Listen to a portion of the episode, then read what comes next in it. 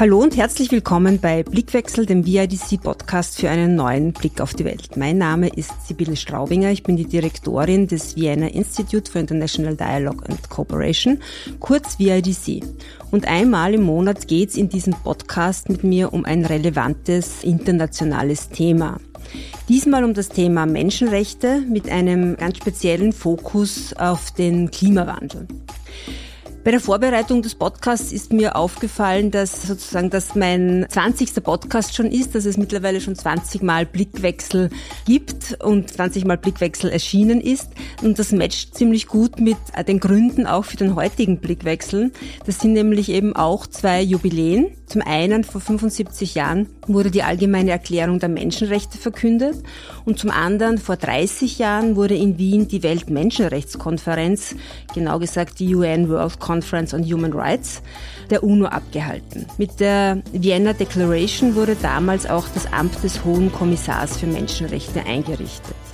Das waren jetzt große Errungenschaften, die allgemeine Erklärung der Menschenrechte als eine Reaktion auf die Schrecken des Zweiten Weltkrieges und die Weltkonferenz der Menschenrechte wurde 93 eben von der UNO in Wien abgehalten und hat auch insofern Bedeutung, als dass sie von 171 Staaten unterzeichnet wurde. Die Allgemeine Erklärung 1948 nur von 57 Staaten. Und das liegt daran, dass in den 1990er Jahren quasi einfach mehr Staaten existierten und 1948 sozusagen noch viele äh, Kolonien waren unter Fremdherrschaft. Aber insofern sozusagen durchaus auch äh, sehr bedeutend, dass hier so viele eben diese Charter und diese Declaration unterzeichnet haben. Mein Gast heute zu diesem breiten Thema ist Monika Meyerhofer. Sie ist promovierte Politikwissenschaftlerin. Sie ist seit 2011 Senior Researcher am Ludwig Boltzmann Institut für Grund- und Menschenrechte und Lektorin an verschiedenen Universitäten, wie zum Beispiel auch der Universität Wien. Sie ist im Ludwig-Boltzmann-Institut im Bereich oder in der Abteilung Asyl und Migration tätig, beschäftigt sich unter anderem damit, wie die Klimakrise und auch die Klimapolitik sich auf die Menschenrechte Auswirkungen, aber auch unter anderem mit Fragen der Gleichstellung, mit Gender und mit Antidiskriminierung in Zusammenhang mit Menschenrechte. Das ist jetzt ein kurzer Auszug und eine kurze Zusammenfassung. Herzlich willkommen, liebe Monika Meyer auf Blickwechsel. Ja, vielen Dank für die Einladung und ich sage auch einen schönen guten Tag an alle Zuhörerinnen und Zuhörer. Liebe Monika Meyer, nachdem wir dieses große Thema ja beschränken müssen und mhm. wir als VIDC den Blick auf die Situation im globalen Süden mhm. lenken wollen, vielleicht mal gleich ganz allgemein zum Einstieg so ein eher kurzes Fazit von Ihrer Seite. Was hat sich denn getan im Hinblick auf die Menschenrechte oder wie haben Sie, hat sich die Menschenrechtssituation im globalen Süden verändert? Hat sie sich verbessert in den letzten Jahren und Jahrzehnten? Ja, das ist eine, gleich mal eine sehr schwierige Frage, weil äh, da stellt sich nämlich gleich mal die Frage, erstens mal, der globale Süden ist ein weiter Raum mhm. und da gibt es natürlich sehr viel Differenzierung zwischen den Staaten, also Lateinamerika und Afrika sind zwei ganz verschiedene Regionen. Und Zweitens, es sind ja Menschenrechte, werden ja vor allem durch die, durch Staaten umgesetzt. Und das heißt, man muss sich eigentlich die einzelnen Staaten sehr genau anschauen. Was man aber schon feststellen kann, ist, dass zum Beispiel, also um nur zwei Punkte herauszunehmen, dass doch Menschen oder der Anteil der Menschen, die unter der Armutsgrenze lebt, doch in den letzten Jahrzehnten bedeutend gesunken ist. Auch im globalen Süden, mhm. was ja auch eine große Menschenrechtsthematik ist. Oder auch, dass immer mehr Länder, auch des globalen Südens, Menschenrechte, Menschenrechtsverträge unterzeichnet und ratifiziert haben. Also auch da hat es eine Ansteigen gegeben mhm. und auch, ich meine, Menschenrechte gibt es ja nicht nur in Europa, das ist, wird sehr oft sehr eurozentrisch diskutiert, aber wir haben auch die Afrikanische Union und die interamerikanische oder die Organisation der amerikanischen Staaten, die jeweils eigene Menschenrechtssysteme haben mhm. und die durchaus teilweise im Menschenrechtsschutz oder in der Normierung schon viel weiter, ich sage mal, weiterentwickelte Verträge entwickelt haben. Ja. Mhm.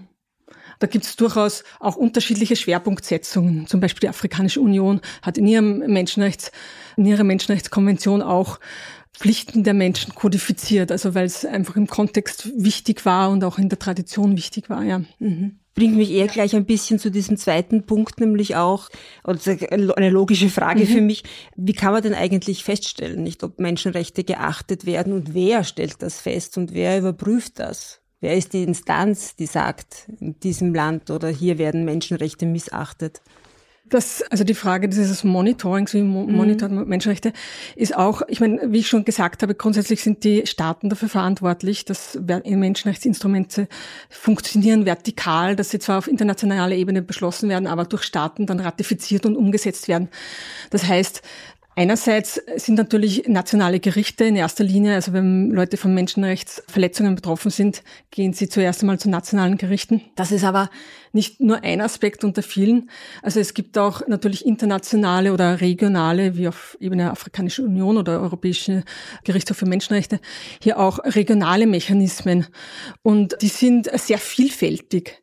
Nehmen wir als zum Beispiel CEDAW, das ist die Konvention, die Frauenrechtskonvention, die jede Form der Diskriminierung gegenüber Frauen hier beseitigen soll, wurde 79 hier kodifiziert die haben ein, also diese ganzen, und wir haben hier eine ganze Reihe von speziell, spezialisierten Menschenrechtsverträgen, mhm. die haben ihre eigenen Umsetzungsmechanismen und auch ihre eigenen Komitees.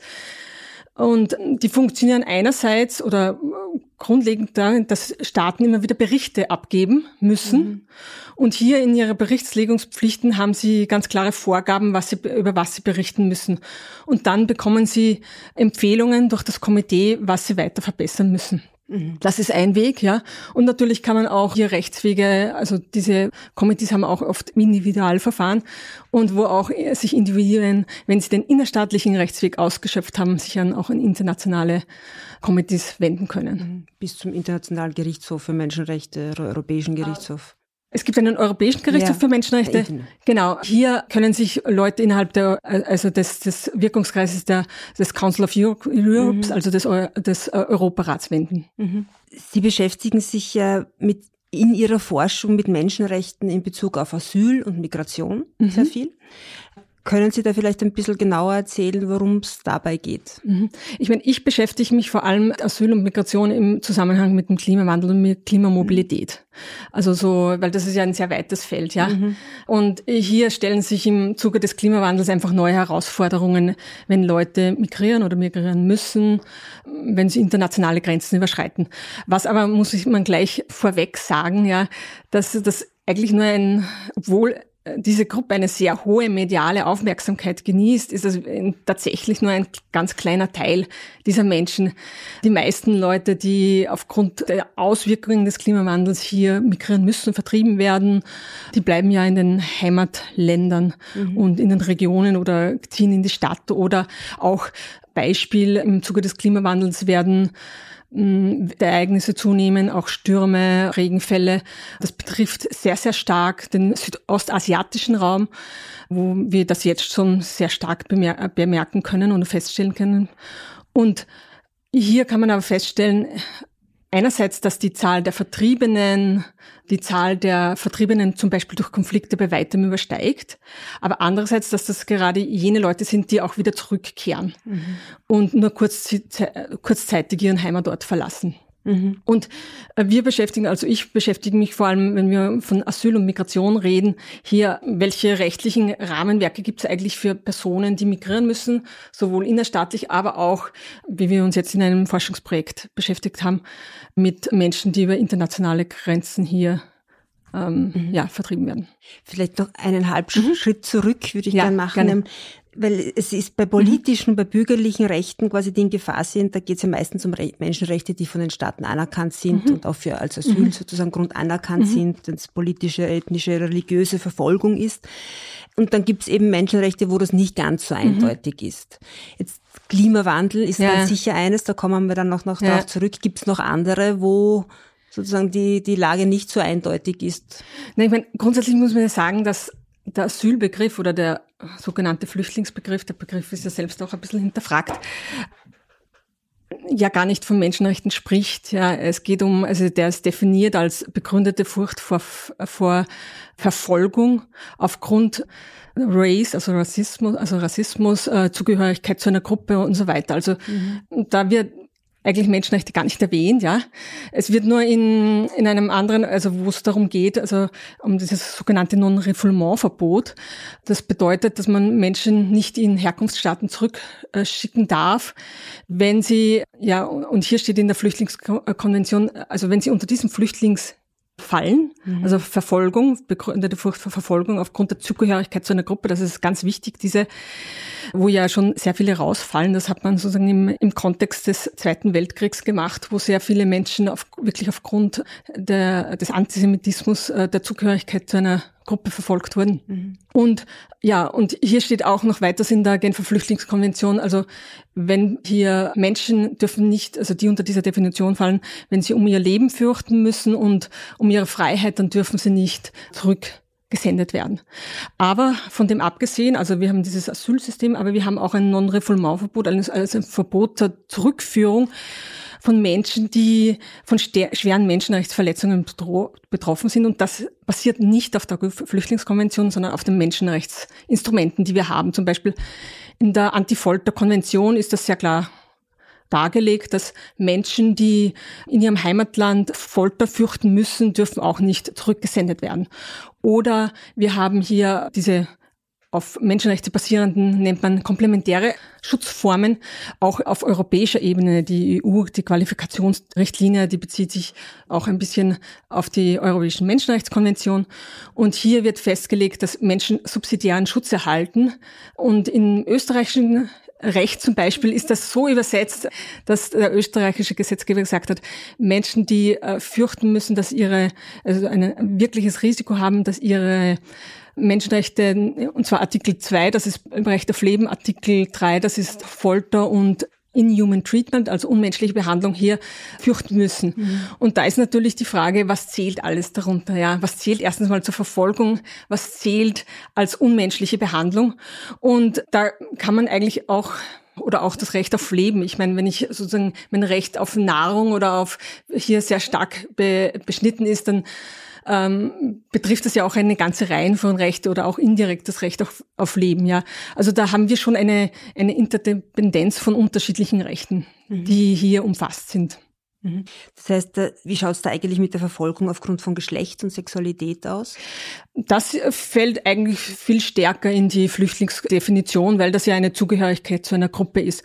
Zum Beispiel, wenn man sich sehr viele Asylentscheidungen, die afghanische Frauen betreffen, ansieht, die werden meist, die bekommen meistens einen Flüchtlingsstatus, eben weil man hier aufgrund das, Geschlechts. genau aufgrund mhm. der des Geschlechts. Mhm. Jetzt haben wir schon kurz oder Sie haben schon mhm. kurz angesprochen das Thema Klimawandel, ja. Ihr Forschungsschwerpunkt ja. Das Thema bekommt immer mehr Relevanz. Mhm. Äh, und es ist ein Thema, das 1948, als die Allgemeine mhm. Erklärung der Menschenrechte verabschiedet wurde, oder auch noch in den 70er Jahren, sagen wir, kaum Thema war. Und heute, ja, heute wichtig ist natürlich in, in, der, in der Praxis sozusagen auch im Süden. Gibt es die Möglichkeit, aufgrund äh, des Klima, der Klimakrise, aufgrund von Klimaereignissen politisches äh, oder Asyl zu beantragen? Ich meine, natürlich kann es wer versuchen. Ich meine, wir haben auch Beispiele gesehen, aber ich möchte ganz noch ganz kurz zu dieser, weil Sie haben richtigerweise gesagt, 1948 hat das noch keine Rolle gespielt, weil das Umwelt noch kein Thema war und das sieht man auch sehr stark in der ganzen, wie sich Menschenrechte entwickelt hat. Wir haben erst letztes Jahr hat der UN-Menschenrechtsrat und die Generalversammlung dann schlussendlich beschlossen, dass es ein Recht auf eine gesunde Umwelt gibt. Also das haben wir erst letztes Jahr wirklich als Recht kodifiziert, aber auch hier nur als Deklaration, nur als kleiner Nebensatz, ja. Also das hat wirklich lange gebraucht. Aber in einem zweiten Nebensatz noch ganz kurz. Es heißt aber nicht, dass das um, die Umwelt bisher in den Menschenrechten keine Rolle gespielt hätte. Im Gegenteil, man hat halt man ist halt ein bisschen einen Umweg gegangen. Man, man hat irgendwie, und das ist, trifft auch bei der Klimakrise zu, man hat erkannt, okay, äh, Veränderungen auch aufgrund der Umwelt, aufgrund der Klimakrise haben einen sehr starken Auswirkung, eine sehr starke Auswirkung auf die Menschenrechte und können auch zu Menschenrechtsverletzungen führen. Und man ist in den letzten Jahren und auch Jahrzehnten schon, und da gibt es auch sehr viele Rechtsprechungen dazu übergegangen, dass man gesagt hat, okay, wir, wir können zwar nicht direkt auf ein Recht auf gesunde Umwelt hier klagen, aber ich klage, weil mein Recht auf Leben hier vor, durch diese Umweltveränderungen beeinflusst ist. Und da sind auch viele Klima, die ganzen Klimaklagen beruhen ein bisschen darauf, wo ja jetzt auch am Europäischen Gerichtshof für Menschenrechte welche anhängig sind, wo zum Beispiel die Klimaseniorinnen, ich weiß nicht, ob Sie davon schon gehört haben, Nein. aus der Schweiz, das war erst, das war die erste große Klimaklage, die vor dem Euro Europäischen Gerichtshof für Menschenrechte verhandelt wurde im März. Das Urteil ist erst Ende des Jahres, frühestens Ende des Jahres hier erwartbar. Und hier haben sich ältere Frauen zusammengetan und haben gesagt, unser Recht auf Leben ist in Gefahr, weil der Staat, die, also die Schweiz in dem Fall, zu wenig tut, um es, vor allem, es gibt sehr viele wissenschaftliche Beweise dafür, dass es vor allem ältere Menschen, ältere Frauen auch sehr trifft, die diese hohen Temperaturen hier äh, von diesen besonders betroffen sind und äh, haben daraufhin ja Klage eingereicht. Und auch gibt auch Klagen von jungen Menschen, die sagen, unsere Zukunft ist gefährdet, das Recht auf Leben und so weiter. Ja. Das Aber heißt, es gibt noch keine Klage, wo es ein Urteil gegeben hat. Also auf europäischer Gerichtshofebene nicht, nein. Mhm. Aber zum Beispiel auf nationaler Gerichtsebene schon. Zum Beispiel, dass das Urgenda-Urteil in Niederlande hat ja auch sehr große Aufmerksamkeit nach sich gezogen. Da haben auch eine NGO hat geklagt, weil sie gesagt haben, der Staat tut nicht genug dafür, dass unser, dass äh, sozusagen der CO2-Ausstoß eingeschränkt wird. Und äh, damit ist auch sowohl Rechte, die uns durch die nationale Verfassung gewährt werden, als auch europäische Rechte, die durch die Menschenrechtskonvention hier ja in Gefahr sind, äh, eben. Und es ist ja eine Schutzpflicht des Staates, diese mhm. Rechte zu schützen und zu gewähren. Und die haben schlussendlich vom, vom obersten Gerichtshof der Niederlande Recht bekommen und äh, der Staat hat die einen Auftrag bekommen, bis Ende der 2020er Jahre den CO2-Ausstoß des gesamten Landes hier um mindestens 25 Prozent zu einzudämmen. Also das war eine die erste richtig erfolgreiche Klimaklage in, in Europa. Ja. Aber da gibt's, äh, da tut sich gerade sehr ja. viel, ja, und da wird es auch in in Zukunft noch Gibt es übrigens auch im Falle, weil wir wieder auf die Klimamobilität mhm. zurückkommen. Auch hier gibt es Fälle, es hat sehr, äh, zuerst sehr viele Fälle in Neuseeland zum Beispiel gegeben, wo Menschen von den sogenannten sinkenden Inseln, die hier im Laufe der Zeit, wo es ganz sicher wird, wenn die Klimaerwärmung so weitergeht, die globale Erhitzung, dann werden diese Staaten versinken und daraufhin Schutz gesucht haben in Neuseeland und geklagt haben. Und auch das wurde vom, von den neuseeländischen Gerichten bisher abgelehnt und die sind dann auch vor den, vor den Menschenrechts, vor dem Menschenrechtskomitee gezogen. Und das Menschenrechtskomitee hat zwar im Grunde anerkannt, dass es, dass so ein Fall in die Reichweite dieser der Konvention fallen könnte, aber in dem in dem betreffenden Fall ist es noch nicht so weit. Ja, mhm, weil es also noch zu weit entfernt ist. Ja, genau, weil es äh, momentan noch nicht so mhm. ausschlaggebend ist. Ja. Aber gibt es schon einen Fall in Österreich oder in Europa, wo jemand aufgrund sozusagen also Klimakrise oder Entwicklungen sozusagen in, in, in, ins Treffen geführt hat und aufgrund dessen ein Asyl bekommen hat? Äh, ja, also nicht Asyl, sondern sehr viele subsidiären Schutz. Mhm. Wir haben ein Forschungsprojekt durchgeführt zu diesem Thema, wo wir verglichen haben, Erstens mal, weil das war bisher eine große Forschungslücke in Europa, weil man eh zu Recht davon ausgeht, dass die meisten Menschen in den Herkunftsländern eigentlich bleiben oder hier migrieren. Aber doch, für uns, was wir wollten untersuchen, spielt das bei uns in den Asylverfahren schon eine Rolle? Die Auswirkungen des Klimawandels. Aber natürlich ist man da vor einem Problem, weil man, weil sehr oft natürlich nicht die Auswirkungen des Klimawandels als solche benannt werden, sondern es werden sehr oft Türen vorgebracht oder die natürlich mit dem Klimawandel in Verbindung ja. stehen. Und hier gibt es schon, äh, und wir haben vor allem Urteile oder Entscheidungen des Bundesverwaltungsgerichtshofes, also das ist die zweite Instanz im Asylverfahren, mhm. analysiert, weil wir zu diesen Zugriff haben, weil die in diesem zentralen Datenbank gespeichert sind. Und hier haben wir eigentlich sehr viele Entscheidungen gefunden, also im Zeitraum von, glaube ich, 2014 bis 2020 über 10.000, die, wo wir relevante so Keywords gefunden haben, also Dürre, Überschwemmung, Wirbelstürme haben wir gesucht. Und wir haben dann ähm, geschaut, wo es äh, gibt welche, wo es auch in der rechtlichen Beurteilung schon eine Rolle findet. Da haben wir auch so 3700, glaube ich, Entscheidungen dann gefunden in diesem Zeitraum. Und dann haben wir uns genauer angeschaut und wir haben gesehen, dass das sehr wohl schon von den Leuten vorgebracht wird, vor allem von Leuten aus Somalia. Das ist ja sehr stark auch von Dürrekatastrophen mhm. betroffen. Und wo man auch sagen kann mittlerweile, weil es gibt ja äh, die sogenannte Attributionsforschung, ich weiß nicht, ob Ihnen das was sagt, weil es ja die, bisher sehr schwer ist, kann man einzelne Ereignisse, und das ist eigentlich für eine rechtliche Beurteilung wichtig, kann man bei einzelnen Ereignissen, zum Beispiel diese konkrete Türe von 2017 sagen, dass die aufgrund der Klimakrise zurück, ja. zurückzuführen ist? Mhm. Oder ist das eine Dürre, die eh alle paar Jahre mal mhm. unter Anführungszeichen vorkommt. Und mittlerweile gibt es aber sehr viel Forschung dazu, die Modelle entwickeln, die das mit großer oder mit immer größerer Wahrscheinlichkeit zuordnen können. Die sagen können, dieses spezielle Umwetter oder Dürrekatastrophe, Wirbelsturm ist nur deshalb so ausgeprägt und so intensiv. Also es wäre ohne die globale Erderhitzung nicht denkbar. Mhm. Und das können wir, das hat zum Beispiel in Bezug auf Somalia oder Horn of Africa hier schon diese extreme Dürreperiode 2017, ich glaube bis 2018 hat es oder 2016 angefangen. Da sagt die Naturwissenschaft, das ist nur denkbar oder weil es eben diese Klimakatastrophe mhm. gibt und Klimakrise gibt. Und das heißt, die, die meisten, äh, wo das ins Treffen geführt wurde, sind auch aus afrikanischen Staaten, Horn auf Afrika. Nein, nicht nur. Wir haben auch sehr viele Fälle auf, aus Afghanistan mhm. gehabt, wo aber dann der Gerichtshof oder das Gericht sehr oft festgestellt hat, okay, es stimmt, diese Gegend, von wo dieser Beschwerdeführer oder Beschwerdeführerin her ist, ist sehr stark von dieser Dürre betroffen. Aber äh, das Gericht prüft in einem zweiten Schritt, gibt es eine interstaatliche Alternative, Fluchtalternative heißt das. Also kann dieser Mensch kann hier auch vernünftigerweise erwartet werden, dass diese Person hier sich woanders ansiedelt. Und im Falle von Afghanistan hat, äh, ist sehr oft rausgekommen, okay, es sind wesentliche im Herkunftsort in der Region sind zwar ist die Dürrekatastrophe so stark, dass wesentliche Menschenrechte hier verletzt wurden, aber diese Personen sollen nach Kabul ziehen oder so.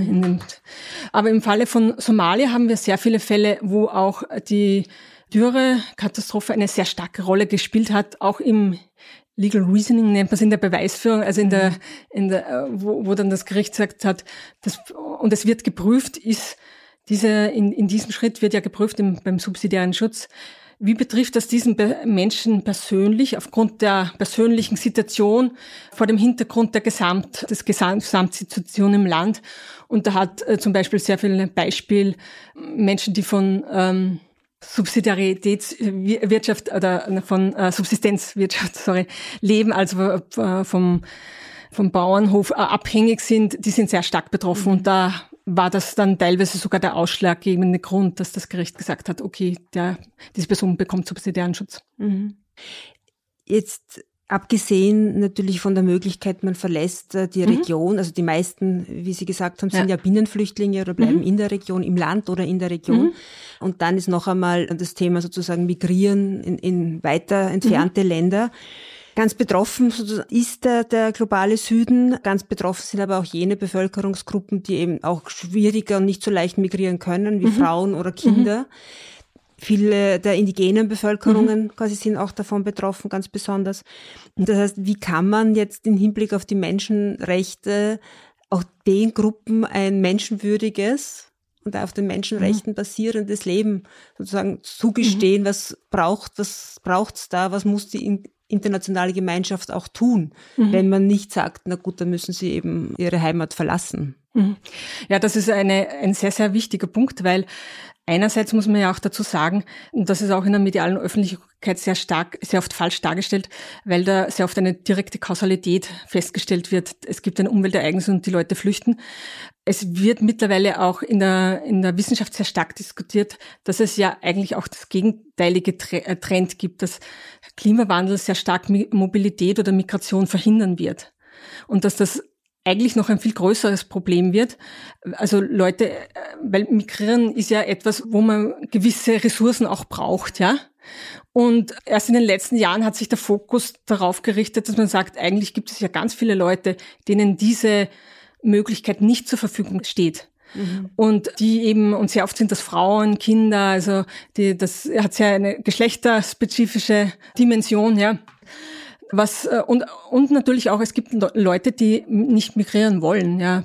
Betrifft pazifische Inseln, wo sie äh, indigene Bevölkerung leben, die sagen, wir sind, also der Boden, das, das Land äh, bedeutet uns so viel, bedeutet so viel für unsere Kultur.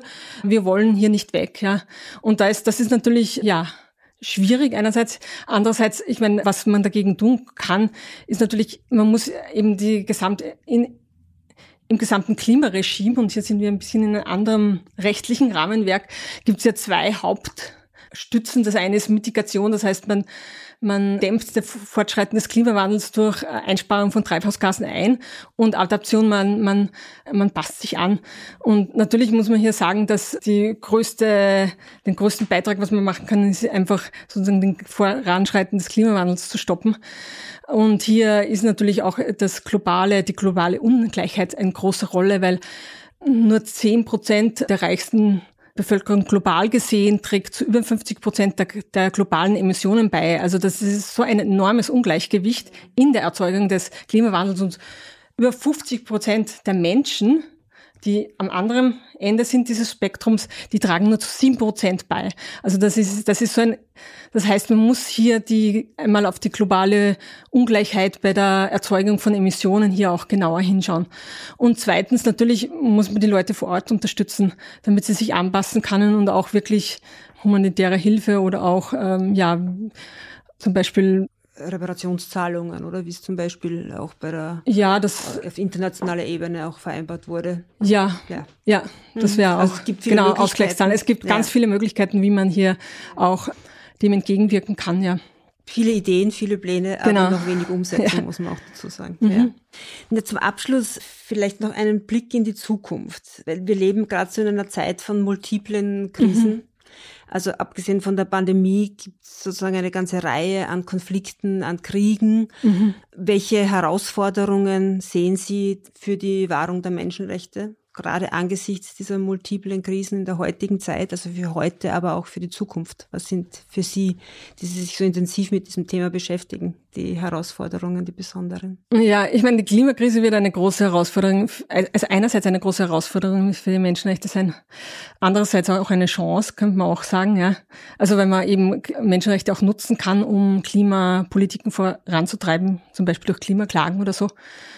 Ja, die Frage mit, wenn man ja auch von Migrationskrise und so weiter spricht, ja, das, das ist natürlich eine große Herausforderung, also wo man auch vor allem, also die Gefahr, die ich äh, gerade auch sehe, ist, dass hier auch die Unterstützung der Menschenrechte an und für sich, dass äh, jeder Mensch ein Recht hat, dass diese Unterstützung doch auch ein bisschen ins Wanken gerät angesichts dieser Krisen und auch äh, vielleicht auch politisch gewollt hier ein Diskurs vorangetrieben wird, der hier Rechte von Menschen in Frage stellt, also einfach Rechte zu haben aufgrund des Menschseins.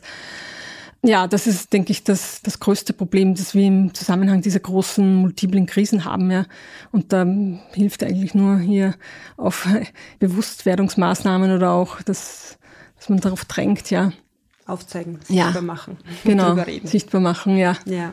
Ich glaube, es gibt gute Gelegenheit in diesem Jahr mhm. jetzt aufgrund dieser Jubiläen auch. Das Ludwig-Boltzmann-Institut hat auch eine Konferenz mhm. im September anlässlich dieser 30 genau, ja. Jahre äh, mhm. Weltmenschenrechtskonferenz. Das heißt, da wird einiges darüber wieder mhm. zu hören sein, auch wahrscheinlich. Und ja. äh, ich nehme an, sich auch medial hoffentlich niederschlagen. Vielen Dank, Monika Mayhofer, für das Gespräch. Es war ein sehr spannender Einblick in die Welt der Menschenrechte. Ja, vielen Dank, hat mich sehr gefreut und ja. Ja, auf bald. Denn das war zwar jetzt ein Blickwechsel zum Thema Menschenrechte mit diesem speziellen Fokus auf den globalen mhm. Süden und auch auf die Auswirkungen der Klimakrise und den Zusammenhang mit den Menschenrechten. Aber es ist ein Thema, das uns im VEDC auch sicher noch länger erhalten bleibt. Auch gerade das Thema auch mhm. Klimakrise und Vertreibung und natürlich auch dieser Zusammenhang. Ich hoffe, wir konnten für Sie einen neuen Blick auf die Welt, auf dieses Thema eröffnen und wenn Sie mehr darüber wissen möchten, gerne mal nachschauen auf www.vdc.org, aber natürlich auch beim Ludwig-Boltzmann-Institut gibt es äh, vieles, wahrscheinlich Inhaltliches dazu, mhm. dass man sich äh, durchlesen kann. Ich freue mich, wenn Sie im Herbst wieder dabei sind beim nächsten Blickwechsel und inzwischen wünsche ich Ihnen einen schönen Sommer. Da gibt es eine Pause mit dem Podcast. Machen Sie es gut. Vielen Dank.